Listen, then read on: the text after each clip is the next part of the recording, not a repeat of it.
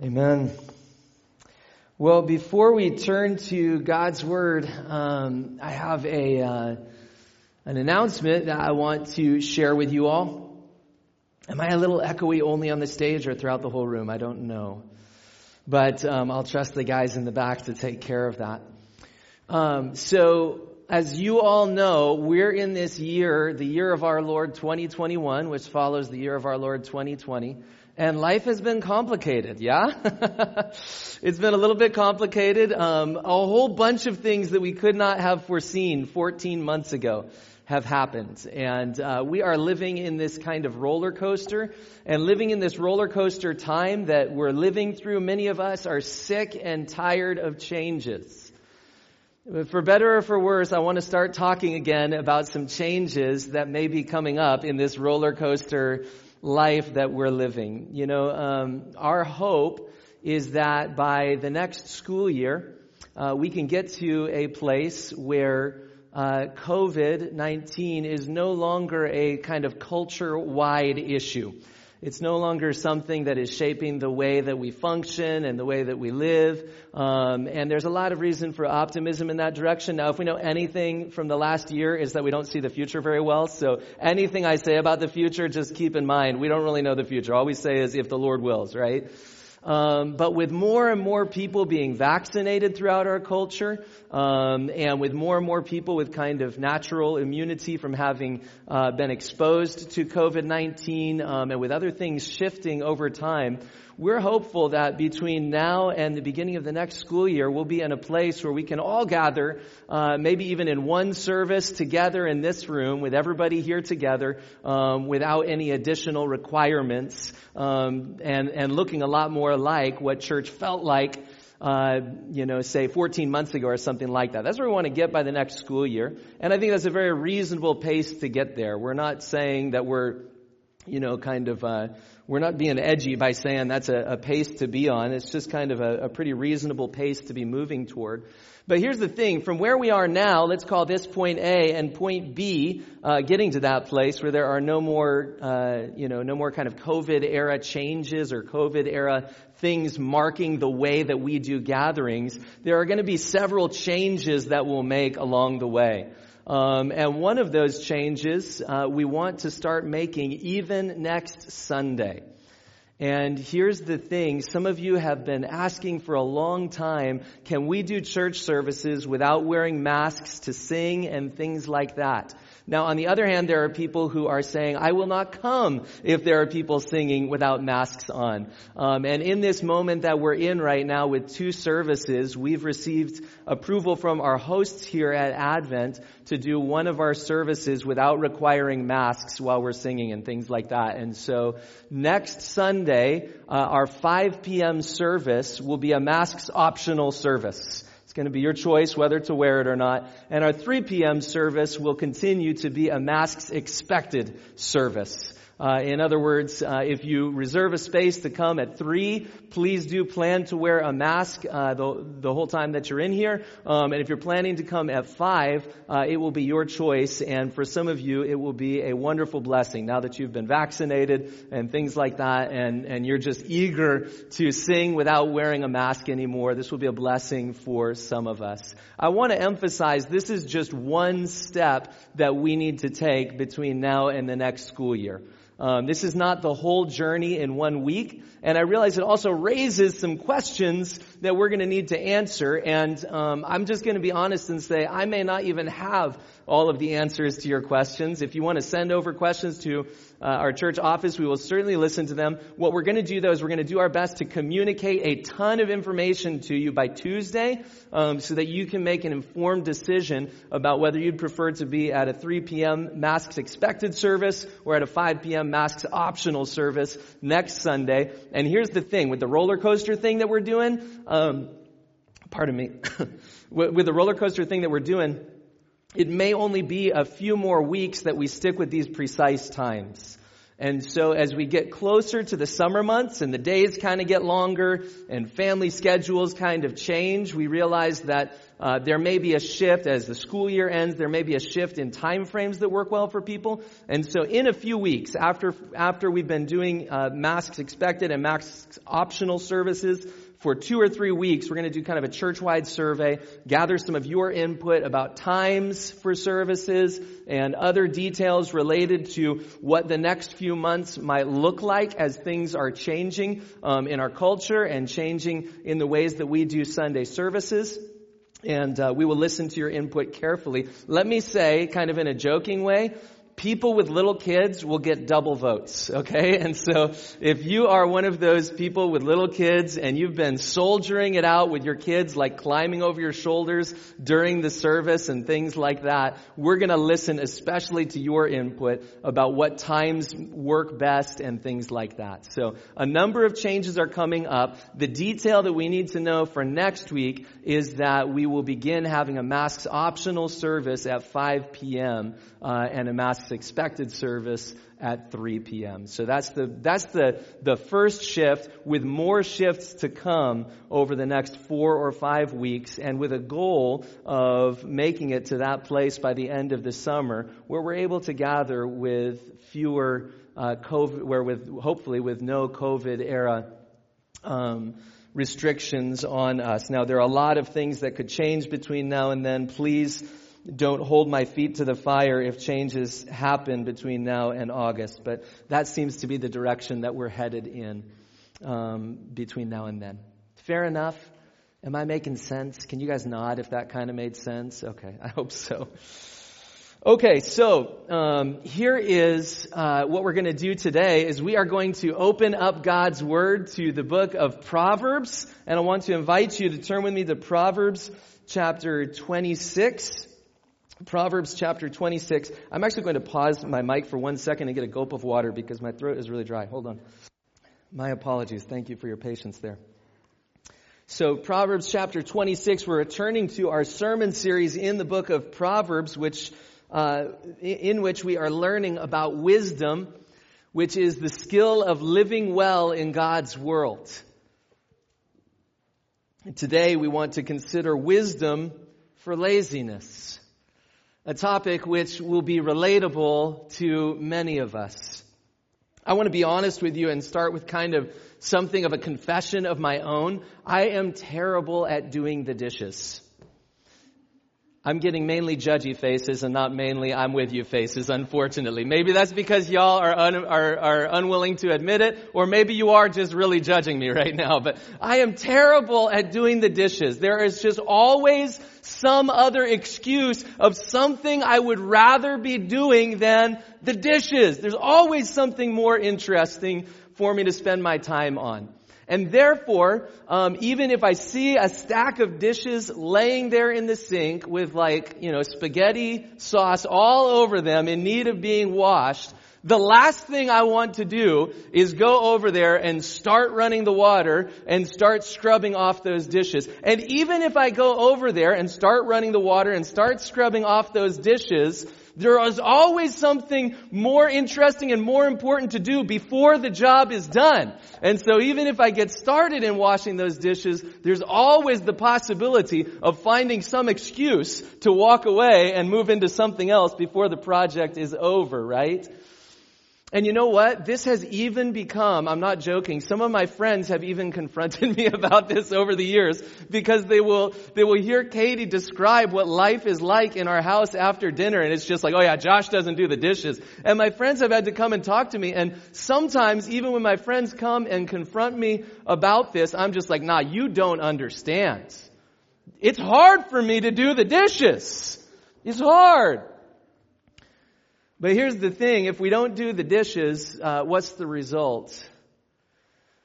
The result is either that dishes don't get done or the job just gets dumped on somebody else, right? And so as much as I might be terrible at doing the dishes, I need to recognize that the end result of cultivating habits of life in which I just leave the dishes undone, either because there's just something distracting, or because I don't want to get started, or because I don't want to finish what I start, or whatever the case may be, I need to realize there are real world consequences to not getting to the dishes. As simple as the illustration of dishes may be, and as much as you all might be judging me for that right now, what I'd like us to pause and consider is that there are actually much more significant issues in our lives even than doing dishes. And that's why you don't need to do the, no, just kidding. that's why people like me don't have to do the dishes. I'm just kidding. That's not, that's not where I'm going with that. But I want us to pause and consider that in this little issue of laziness that shows up in my life related to dishes, this same issue of laziness can show up in any of our lives, kind of in any number of areas of our lives, right? In addition to things like dishes, we also have um, we also have issues uh, in our lives like building relationships with other people. And just like dishes, there will always be something else that seems important to pay attention to. There will always be some hindrances to just taking that first step of getting involved. There will always be hindrances to sticking with friends over time. There are a bunch of reasons why we might not invest the time and energy needed to cultivate friendships. And the end result will be that there will be real world consequences if we live our lives in a lazy way related to relationships, right? Uh, there are real world consequences in our lives when we bring a posture or an instinct of laziness to our prayer life. There will be real world consequences and issues in our lives when we bring this posture of laziness to church life and church ministry. There will be real world consequences in our lives, certainly if we bring this posture of laziness into the workplace. And there will be real world consequences if we bring this issue of laziness with us to the great commission that we are called to, to go and make disciples of every nation. You know, in 2 Peter chapter 1, Peter mentions this possibility writing to Christians. And he says, I don't want you to be ineffective and unfruitful in your faith. I don't know if some of us might do well to pause and consider that even if we believe in Jesus, even if we're saved by His grace, it is possible for us to be kind of ineffective and relatively unfruitful. Sometimes as a result of habits of laziness in our lives.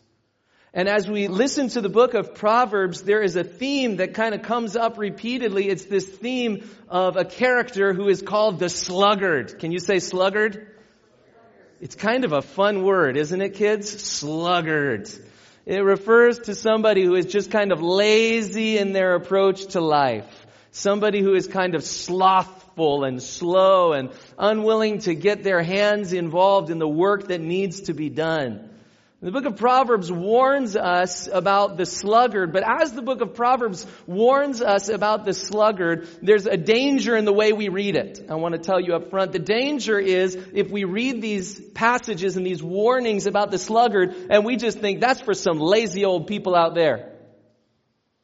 Instead of reading God's word and assuming God has this in his word for my instruction in here for my effectiveness and for my fruitfulness in my faith and in my life of following Him. God has put these warnings about sluggardliness, these warnings about slothfulness, these warnings about laziness in His Word.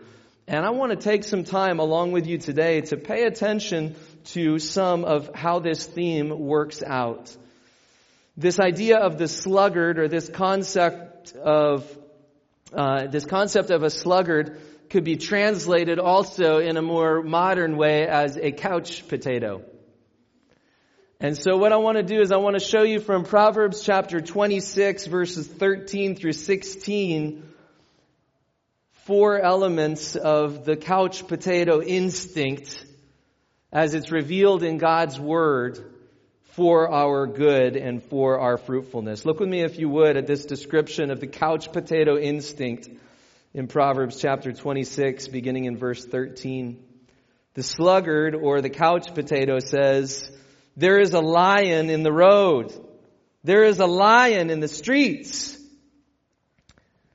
As a door turns on its hinges, so does a sluggard on his bed.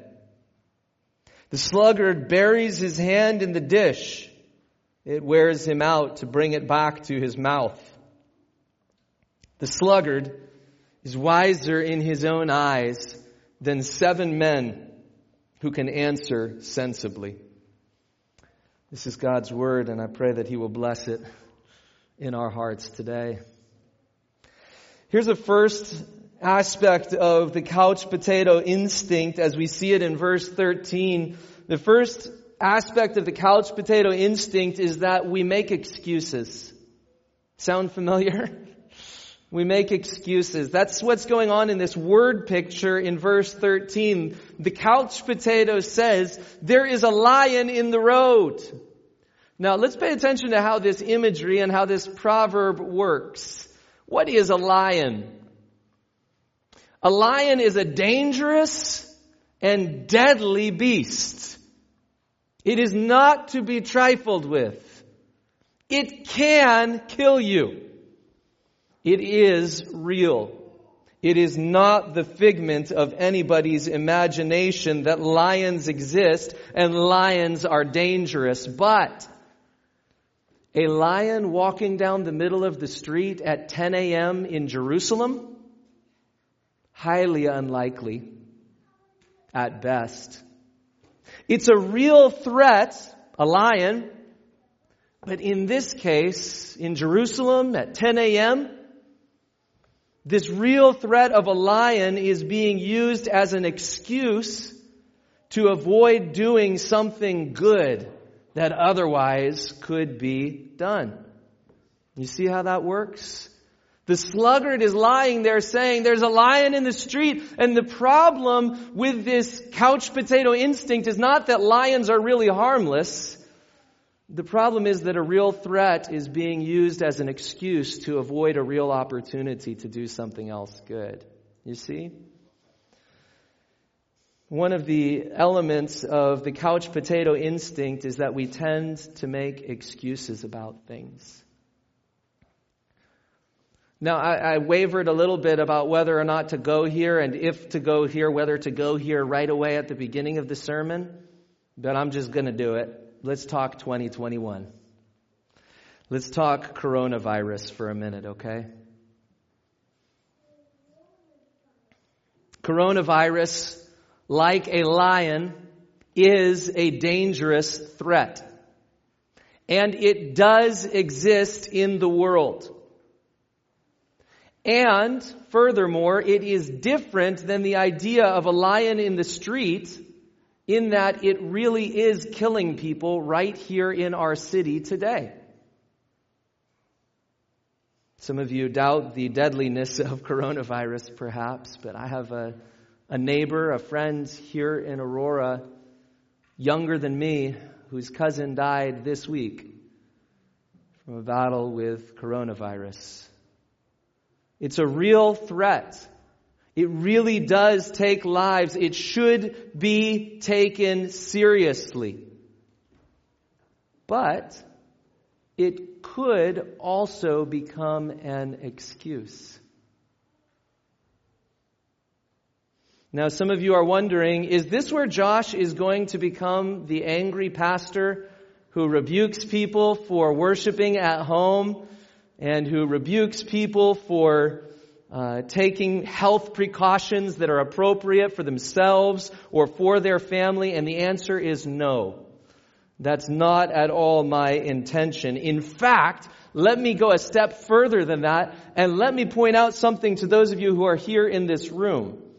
There are a bunch of people right now worshiping along with us from their houses. Some of them for real reasons, for understandable reasons for their own health, or for the health of other people in their family or out of consideration of other neighbors around them. they've decided not to come back and worship in person. And some of them haven't even been here for like more than a year now in person for live worship. And listen, here's what I want to say. Those brothers and sisters are not necessarily lazy. In fact, I can tell you with specific individuals in mind that some of those brothers and sisters who right now are worshiping at home along with us because of a concern for their own health or the health of others, etc., are literally on the leading edge of our church's ministry to people who are hurting or hungry or, uh, or in need in other ways. Some of those people who are worshiping at home today literally are the ones who have organized getting people together to make meals and have them delivered to Hesed House. Some of those who are worshiping at home today, I know as a fact, are making more phone calls than you make every single week to check in on other brothers and sisters on the fringes of this church and make sure that they're doing okay. Some of those brothers and sisters who are worshiping at home today have regular meetings, maybe face to face with one individual, maybe over a phone call, maybe over Zoom to disciple other people or to fellowship with them, right? And here's what I want to say with crystal clarity to those of y'all in this room and definitely to those of you who I'm talking about over video right now. These dear brothers and sisters have been champions over this past year. They're not the people in need of rebuke right now. My concern is not for those who are worshiping at home and yet continuing to be on the leading edge of our church's ministries to other people. That's not my concern. However, I do have a concern sometimes for those who know that there is a worship video available? And their response is, coronavirus. That's a good excuse for me to stay home and watch a movie. exactly. Like a lion in the street, like a lion, coronavirus is a real threat. It should be taken seriously. But like a lion in the street, coronavirus can become a convenient excuse for those who say, I don't really want to worship Jesus all that much anyway. I don't really feel like fellowship. I don't really feel like serving other people in my city. So coronavirus. Coronavirus, like a lion, is dangerous, but coronavirus, like a lion in the street, can become an excuse. Let's watch out for that in our own souls. Uh, in, a flip side kind of way, I know that there are other 2021 concerns out there which are real concerns and yet which might become an excuse. Um, government overreach, right? Like a lion, government overreach is a serious concern. Loss of liberties and freedoms would be a dangerous thing. But when our concern about government overreach leads us to say, I hate these masks so much that if I have to wear a mask, I'm not showing up to spend time with my friends. I wonder if there isn't a degree to which that real danger of government overreach has become an excuse to avoid loving and serving other people. And in a bunch of other ways, large and small, you can see how this couch potato instinct can work out in our own lives. In fact, my challenge to you would not be to think through the church roster and consider who else tends to make excuses. My challenge for each of us would be to pause and consider in my own heart, in my own life, what excuses do I tend to kind of lean on for not stepping forward and loving God and loving other people as I know I'm called to? What excuses are there that you tend to lean on? This is one aspect of the couch potato instinct, and I will be a little bit faster moving forward here. This is one aspect of the couch potato instinct is we make excuses. A second aspect of the couch potato instinct is that we avoid get getting started with things. Verse 14. As a door turns on its hinges, so does a sluggard on his bed. Now with these proverbs, we need to realize that these word pictures that they give us, these word pictures that they give us are not meant to be applied only in one situation. Verse 13, the thing about the lion, does not only apply with lions, right? We can make other kinds of excuses as well. Verse 14 similarly does not only apply to what time you set your alarm clock and what you do with the alarm clock when it goes off. Verse 14 refers to or gives us a, a vivid picture for the couch potato instinct that can live inside of any of us that says, I'm not going to get started yet. The dishes could wait till later. My work can wait till a little later in the day. Serving other people can wait till later this week. It's this instinct that leads us to say, you know, it's okay if I keep putting that off a little bit longer. And so the funny picture that verse 14 gives us is that a, a human being lying in their bed can become like a door on its hinges. What does a door on its hinges do? It twists, it turns, it flips, but it goes nowhere. Right? And verse 14 is warning us that the couch potato instinct that lives inside of each of us can lead us to become like that. We twist, we turn, we flip, but we never get started and we end up going nowhere. Uh, I'd like to invite you to think for just a moment about how the couch potato instinct maybe shows up in our lives related to prayer. I think if we asked any believer do you want to grow in prayer? Yes.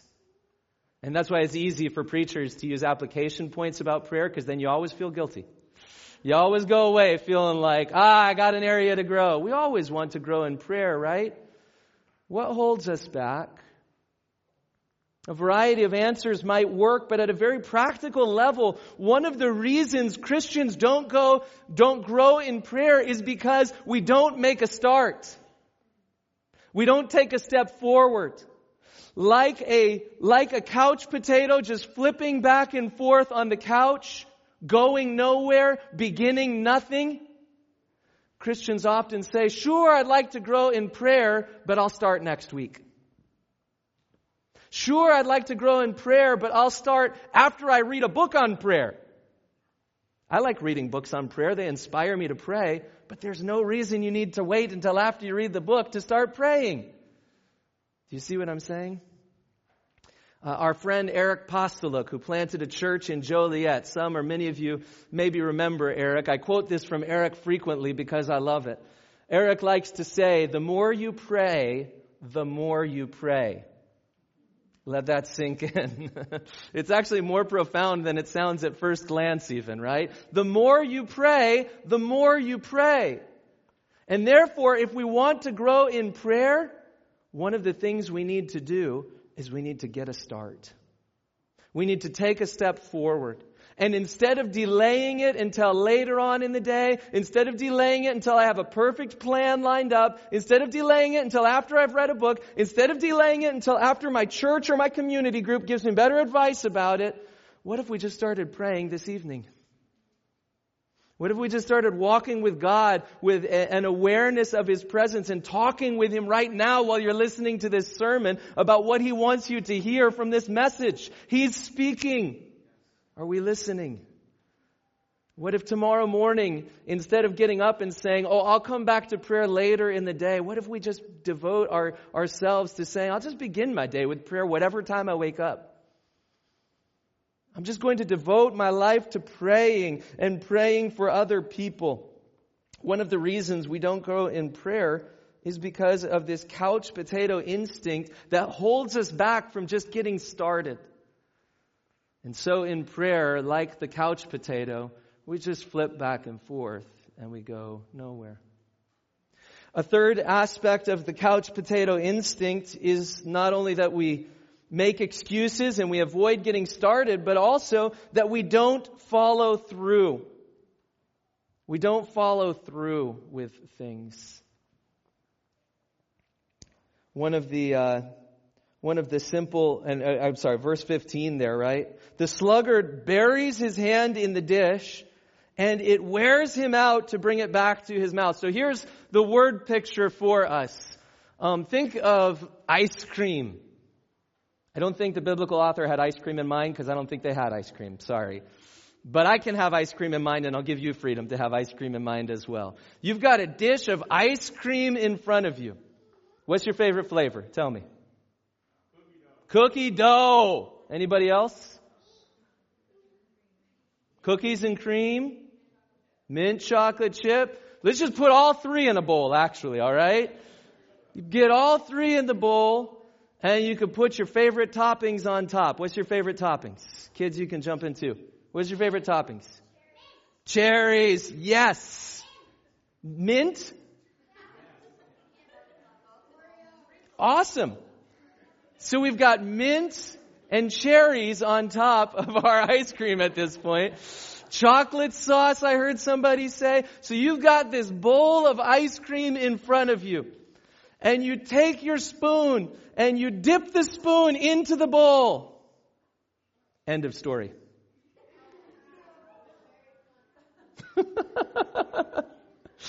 There's something, and this is the picture that Proverbs chapter 26 is giving us. The sluggard, the couch potato in life has a bowl of ice cream and he dips the spoon into the bowl and then end of story.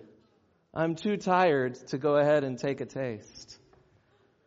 And we need to pay attention to how the couch potato instinct affects each of us in our spiritual lives even, right? Let's talk prayer for just a second longer. We were talking about just taking a step to get started, but if you think of prayer as that bowl of ice cream, how often in our lives do we have this prayer of fellowship with God right in front of us and we pray one sentence, we stick the spoon in the bowl, end of story.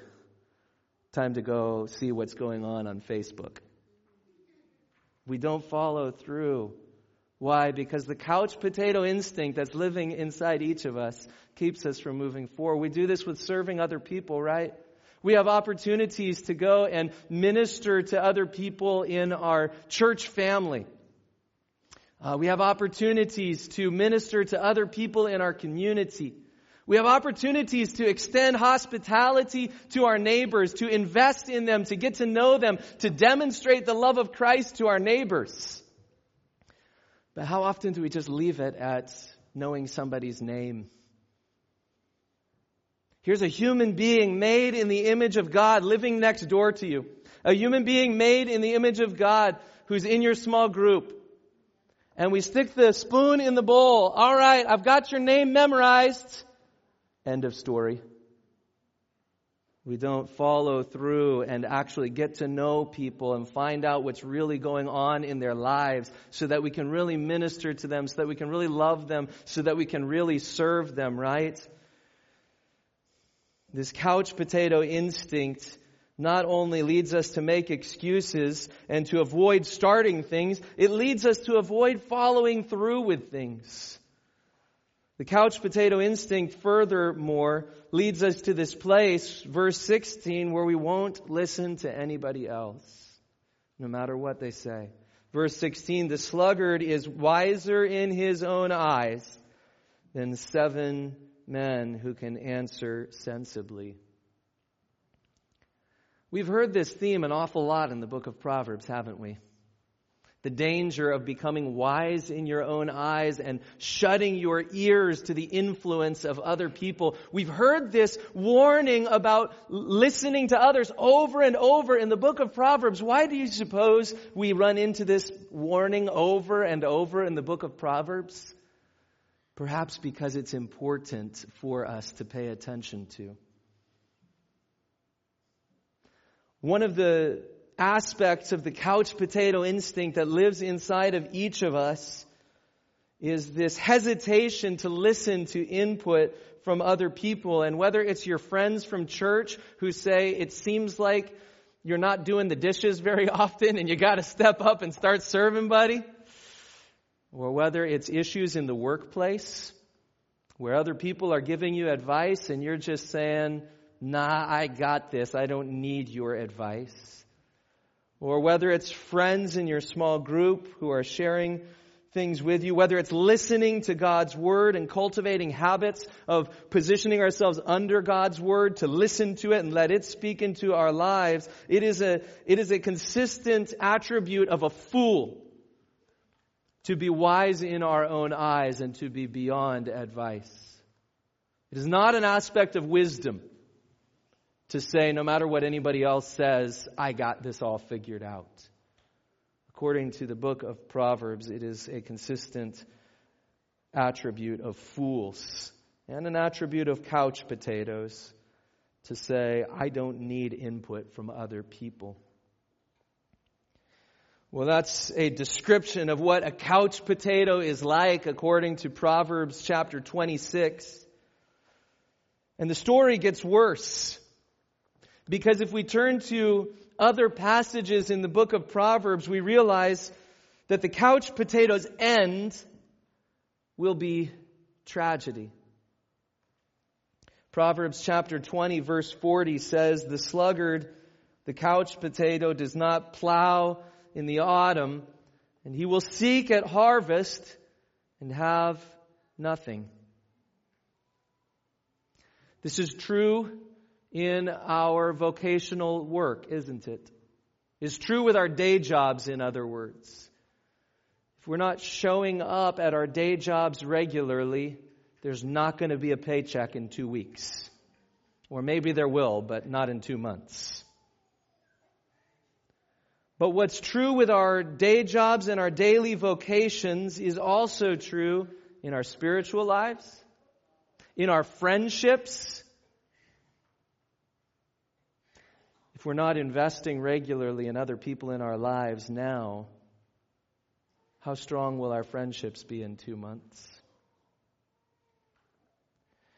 It's true with our habits of prayer. As Eric Postelik says, the more you pray, the more you pray. But the converse is also true. The less you pray, the less you pray. If you're not praying today, what will your communion with God be like in two months? Well, perhaps the Spirit of God will awaken you. But without some consistent investment over time, our tendency will be to drift away. The couch potato's end tends to be tragedy.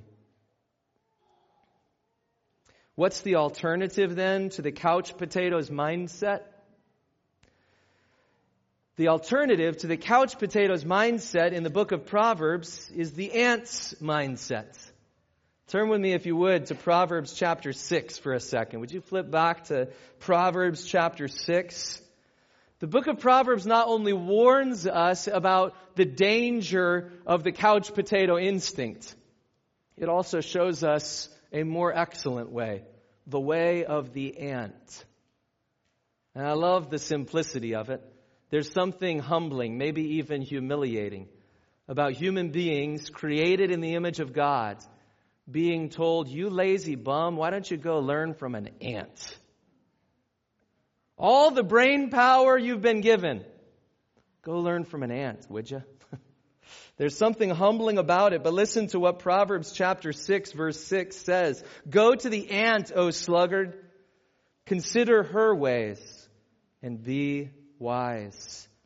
Without having any chief, officer, or ruler, she prepares her bread in summer and gathers her food in harvest. You see, here's the opposite or the alternative to the couch potato instinct. It's the ant's mindset that says, I'll gladly play my small part.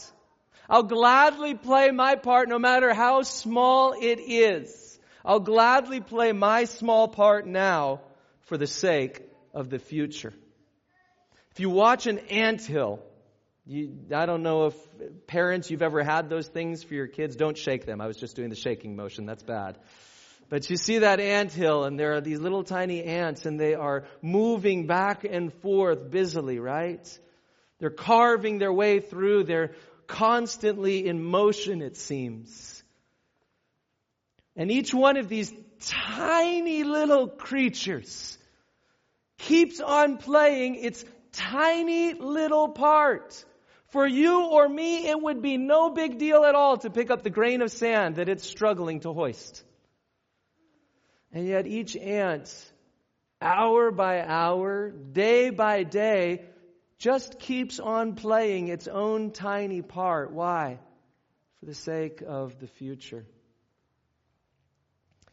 And in a similar way, those of us who are learning the way of wisdom, those of us who are learning to live wisely in God's world need to learn to turn away from the couch potato instinct and we need to learn the ant's mindset that says, I'm glad to play my small part for the sake of the future. In fact, I would go so far as to say this is an essential aspect of Christian discipleship. Why? Not because diligence gets you saved. Not for that reason. Not because the ant's mindset can save you. Let me tell you with crystal clarity, the ant's mindset saved nobody. However, once we are saved by the grace of God, we are called into a life of effectiveness and fruitfulness. We're not saved by our good works, but listen to me, we are saved for good works. Listen to what Ephesians chapter 2 says to Christians.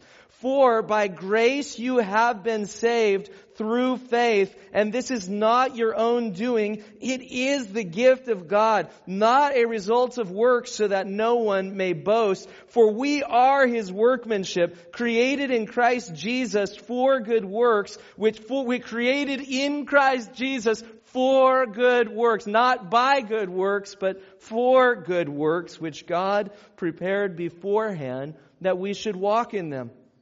Listen, if by grace and through faith you have discovered new life together with Jesus Christ, that new life is not just something that you punch the clock after you die and then you begin to experience it. That new life that you are experiencing by grace through faith is meant to lead you into a life of fruitfulness and effectiveness today. It's to, meant to lead you into a life not not of being saved by good works, but being saved by, by grace for good works. Think again of how Titus chapter 2 puts this. Titus chapter 2 says, For the grace of God has appeared.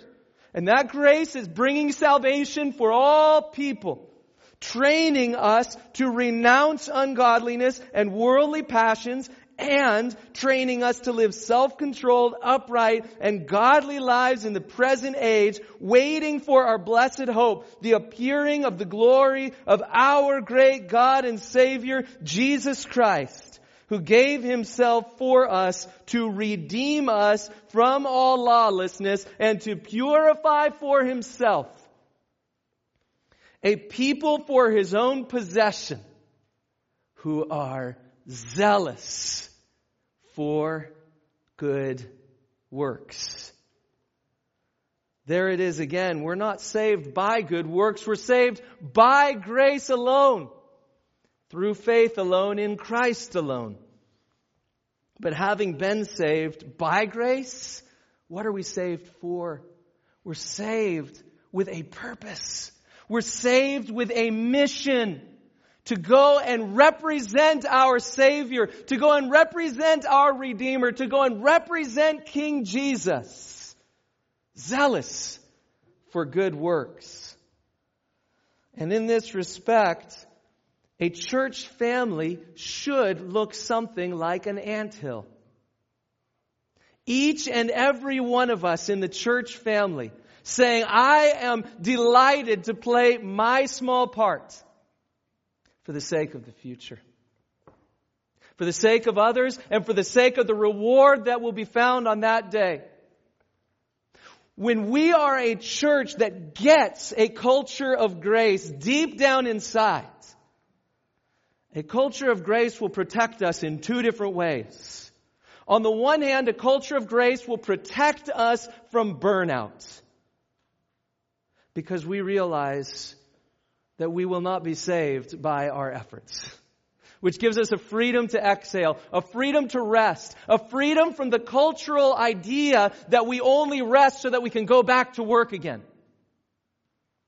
A culture of grace protects us from burnout. It protects us from a culture of nonstop doing.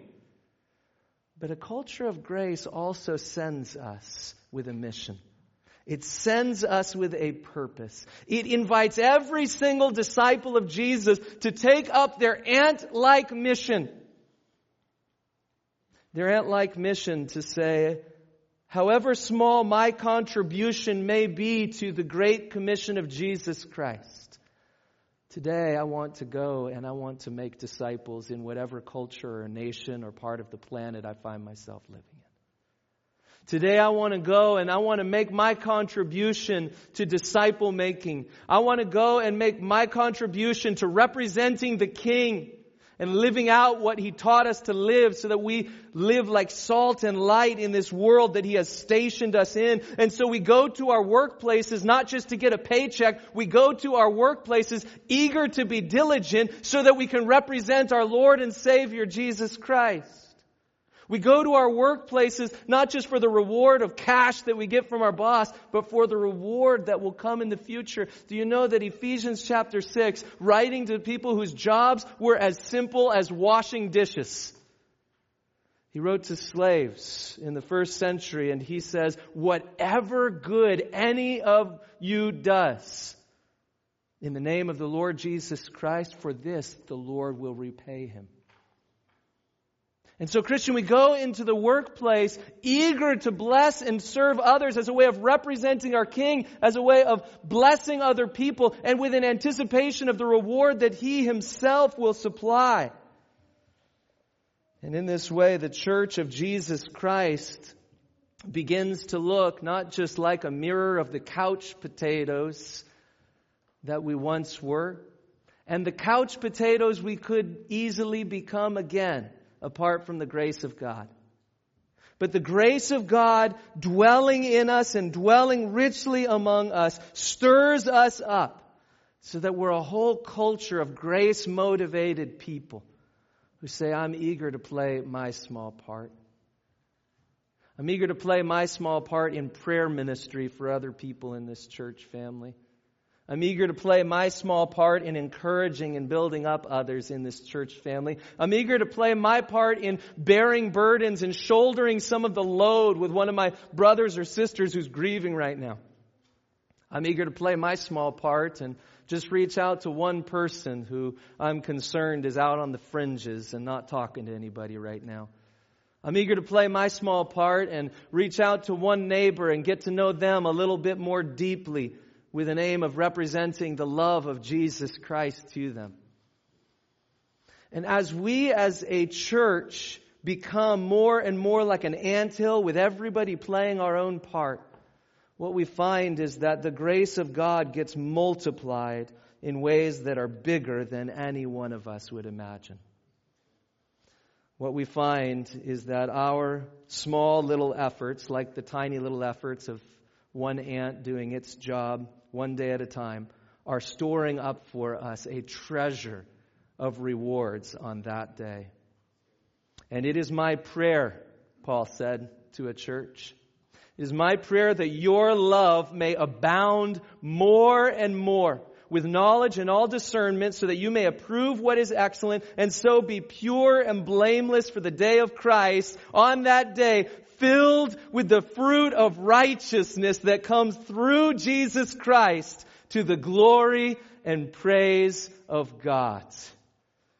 Therefore, brothers and sisters who have trusted in Jesus Christ and are living your lives as followers of Him, do not be slothful in zeal, but be fervent in spirit and serve the Lord. Romans chapter 12 verse 11.